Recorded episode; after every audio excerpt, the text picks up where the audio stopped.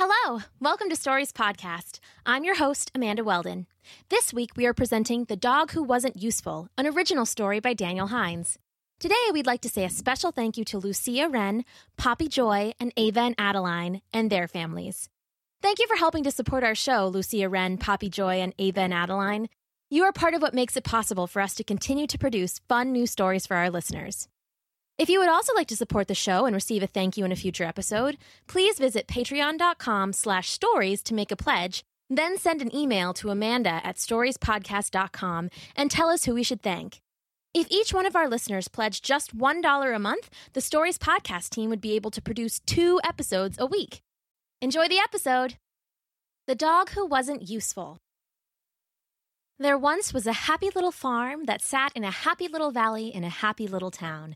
It had all sorts of animals on it, and they were happy too. It also grew all sorts of vegetables, but being vegetables, they didn't feel much of anything. Safe to say, though, if they had been able to feel, they would have felt happy. In fact, there was only one solitary creature on the entire farm that wasn't positively dripping with happiness, and that was the dog. You see, everyone else had a job to do on the farm, something they were good at, but the dog was just left to roam around on his own. This caused the other animals to tease the dog terribly, and one day he finally decided enough was enough. He would find something to be good at. So the next day, the dog went to see the cows to try and find something he was good at. He spent the whole day with them, watching their every move. They would let out massive, momentous moos and chomp grass, and best of all, the farmer would come milk them into an old metal bucket. This, thought the dog, is something I can be good at. So the dog tried to be a cow. But it just didn't work out at all. His moos sounded like barks, grass made him queasy, and the farmer wouldn't milk him even when he waited in line. At the end of the day, all the cows laughed at him. They even sang a mean little song. You don't moo moo, you don't give milk, it's clear you're just not useful.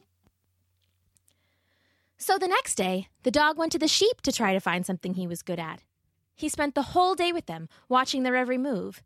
They would let out big, bellowing baas and chomp flowers, and best of all, the farmer would come and shear their soft wool coats into a big wooden bin. This, thought the dog, is something I can be good at. So the dog tried to be a sheep, but it just didn't work out at all.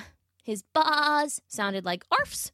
Flowers were worse than grass, and the farmer wouldn't shear him even when he waited in line. At the end of the day, all the cows and sheep laughed at him together, singing their mean little song. You don't moo moo, you don't give milk, you don't grow wool that's soft as silk. It's clear you're just not useful.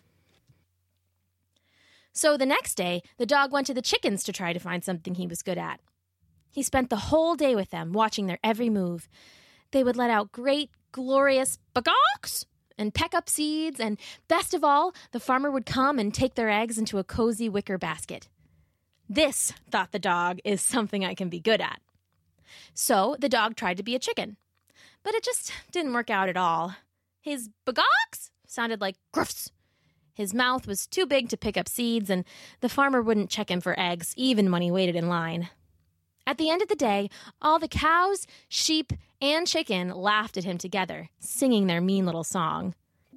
You don't moo moo, you don't give milk, you don't grow wool that's soft as silk, you don't bagok, you don't lay eggs, it's clear you're just not useful. So the next day, the dog went to the horses to try to find something he was good at. He spent the whole day with them, watching their every move. They would let out wide, wonderful whinnies and munch on oats, and best of all, the farmer would come and hop on their backs and go for rides. This, thought the dog, is something I can be good at. So the dog tried to be a horse, but it just didn't work out at all. His whinnies sounded like woofs. He wasn't tall enough to reach the oats, and the farmer wouldn't try to hop on his back, even when he waited in line. At the end of the day, all the cows, sheep, chicken, and horses all laughed at him together, singing their mean little song. You don't moo moo, you don't give milk, you don't grow wool that's soft as silk, you don't bagok, you don't lay eggs, you don't give rides on four strong legs. It's clear you're just not useful. All the animals laughed at the poor dog, and the dog felt more useless than ever. He walked across the farm, singing sadly to himself. I don't moo moo, I don't give milk. I don't grow wool that's soft as silk. I don't begawk. I don't lay eggs. I don't give rides on four strong legs. It's clear I'm just not useful. Just then, from across the farm, the dog heard all of the animals start to holler. The cows mooed, and the sheep baaed, and the chicken begawked, and the horses whinnied, and even the farmer was shouting. Before the dog even had time to think, some instinct deep in his brain sent him running and barking towards the commotion. It was a coyote, slinking out of the woods, a mighty mouthful of sharp teeth snarling and chomping. It was trying to bite the dog's friends. It didn't even occur to the dog to be afraid because, big as the coyote's teeth were, the dogs were bigger, and loud as the coyote's snarls were, the dogs were louder. This, thought the dog, is something I can be good at.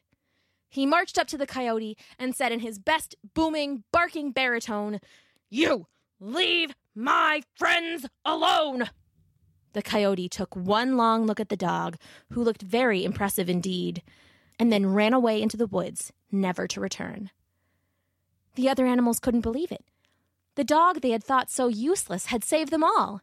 They started to sing again, only this time the song made the dog wag his tail with happiness.